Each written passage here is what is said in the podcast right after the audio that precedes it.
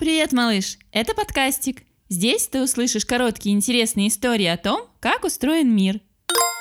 И это выпуск про кремовый смерч. Ты видел, малыш, как взбивают миксером крем для торта? Венчик крутится быстро-быстро, а в креме получается воронка. Воронка в воздухе, которая вертится и затягивает в себя предметы, как насос, называется торнадо или смерч.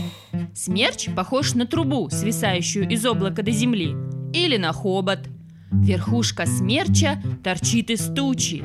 Сначала горячий холодный воздух с дождевыми каплями в этой туче бурлит и перемешивается, как кипящий суп в кастрюле. Из-за этого и образуется воронка, которая опускается до земли или до моря. Нижний конец ноги торнадо тащится по земле и затягивает в себя пыль, воду, вещи, обломки домов и даже автомобилей и людей.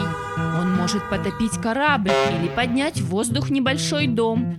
Многоэтажные дома в смерч не засосет, но стекла и двери сломаться могут. На Земле есть места, где смерчи бывают часто. Там люди готовятся к такой непогоде. Строят дома специальные, убежища, где можно спрятаться.